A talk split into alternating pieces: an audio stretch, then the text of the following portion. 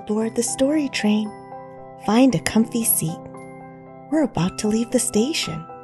And you know what that means. We're going someplace new. I'm Birdie, the keeper of the story train.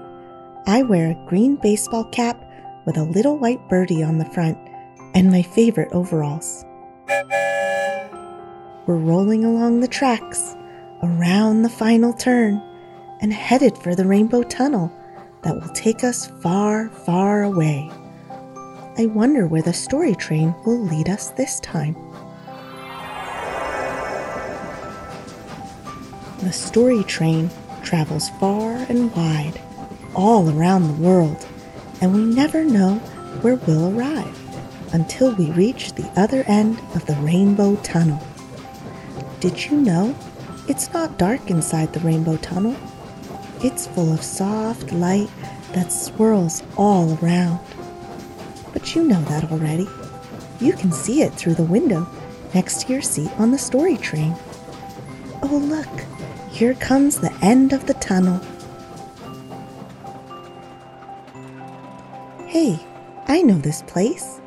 It's full of farms and farmhouses. A place that's home to six different national parks and the least populated state in the United States. We're in Wyoming.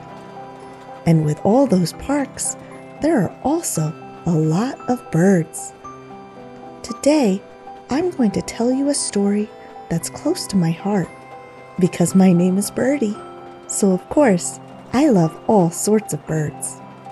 I love sparrows and grackles, flickers and starlings, and those are all birds who love bird feeders. Which is good for us because today's story is called The Bird Feeder. Penny spent all morning in her garage with her dad, working on a special project. There were lots of sounds of hammers hammering and saws sawing, and finally, after a long time, all the noise stopped and Penny yelled two words. It's finished. Penny's dad said that she was right. It was finished. It's my very own bird feeder, said Penny.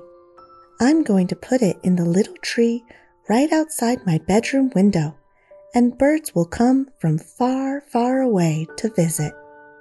Penny's dad reminded her that usually, when you put a new bird feeder in a tree, it takes a while for birds to find it. Not this bird feeder, said Penny. It's the best bird feeder there ever was. Birds will be standing in line for access to my bird feeder. Penny's dad laughed and shook his head, and then they took the bird feeder out to the little tree next to Penny's bedroom window. They carefully hung the bird feeder in the tree, filled it with birdseed, and then Penny sat on a big rock next to the tree and waited for the birds to show up. She waited and waited and waited.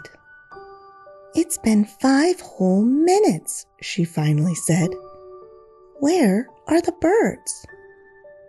But no one was around to hear Penny complain. She was sitting by herself under the shade of the small tree staring at the bird feeder. There she sat for at least another minute before she started to get impatient. There must be a way to get birds to my bird feeder, said Penny. She thought and thought, and then she decided she probably had to call the birds in. Of course, that's definitely the answer. Hey, birds, Hey, birds! Hey, birds! Penny called and called. Then she started jumping up and down on the rock and waving her arms around, yelling, Hey, birds! over and over. After a while, she sat back down on the rock. Did the birds all go on vacation or what? asked Penny. But again, no one heard her because she was sitting outside under the small tree all by herself. I've got it, Penny finally said. I'll make a sign that says free bird food, and I'll put it right next to the small tree. The birds will read my sign and line up for free food. That's gotta work. And so Penny made a very large sign using her favorite crayons. She wrote three words on the sign free bird food, and then she set it down on the grass next to the tree. I bet birds can see my sign from a mile away, said Penny. Hey, there goes a bird right now. Just then, a bird flew right over the tree, past the top of the house, and off into the distance. Hey, bird! I got free food over here. Didn't you see? asked Penny. Penny sat back down on the rock and wondered why the sign hadn't worked. She was plumb out of ideas, and that's when her dad came out of the garage and stood next to her. How's the bird feeder working? asked Penny's dad. Penny said she didn't think the bird feeder was any good because no birds were finding it, even though she had yelled and even made this great sign. Follow me, said Penny's dad. I know where we can find the best bird feeder in the whole town. Maybe we'll learn something that will help you. The best bird feeder in the whole town, said Penny. She wondered if it was painted with many colors or if it had cheeseburgers inside. She had to see the best bird feeder in the whole town so she could make hers just like it. They held hands and walked down the sidewalk as Penny talked and talked about birds and bird feeders. After a time, they turned left and walked some more. Then they came to the town park and walked a winding pathway that led under a dome of tall trees. I don't see any bird feeders, Penny said. Are they way up in the tall trees? Penny thought about how small her tree was at home and wished it was bigger. The bird feeder is right there, Penny's dad said. Penny looked all around, but she didn't see a bird feeder. All she saw was an older gentleman sitting on a bench throwing seeds on the path. He was surrounded by birds. And then she understood. The best bird feeder in town isn't a bird feeder, she said. It's a person. Penny's dad laughed, and the two of them walked to the bench.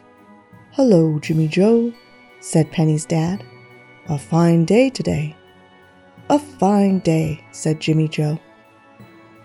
Penny told Jimmy Joe all about her bird feeder and how there were no birds, and the yelling she had done, and the sign she had made. Jimmy Joe just sat there, tossing seeds out to the birds and watching them peck at the path. Come on, Jimmy Joe said. Let's take a little walk back to your house and see what we can see. And so they did. All along the way, Jimmy Joe put his hand in a paper bag and sprinkled seeds on the ground. He sprinkled the seeds in the grass and on the sidewalk and all the way home to Penny's house. And do you know what those birds did? They followed the bird feeder. Here's my bird feeder, said Penny when they arrived. See, it's hanging from my little tree right next to my favorite rock, and there are no birds here. Are you sure about that? Asked Jimmy Joe. Penny hadn't been paying attention, but many little birds were sitting in her little tree. Penny stepped away from her bird feeder and sat down on her rock. There's room for two, said Penny. Want to sit on my rock?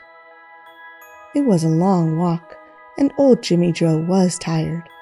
He was happy to sit on the rock.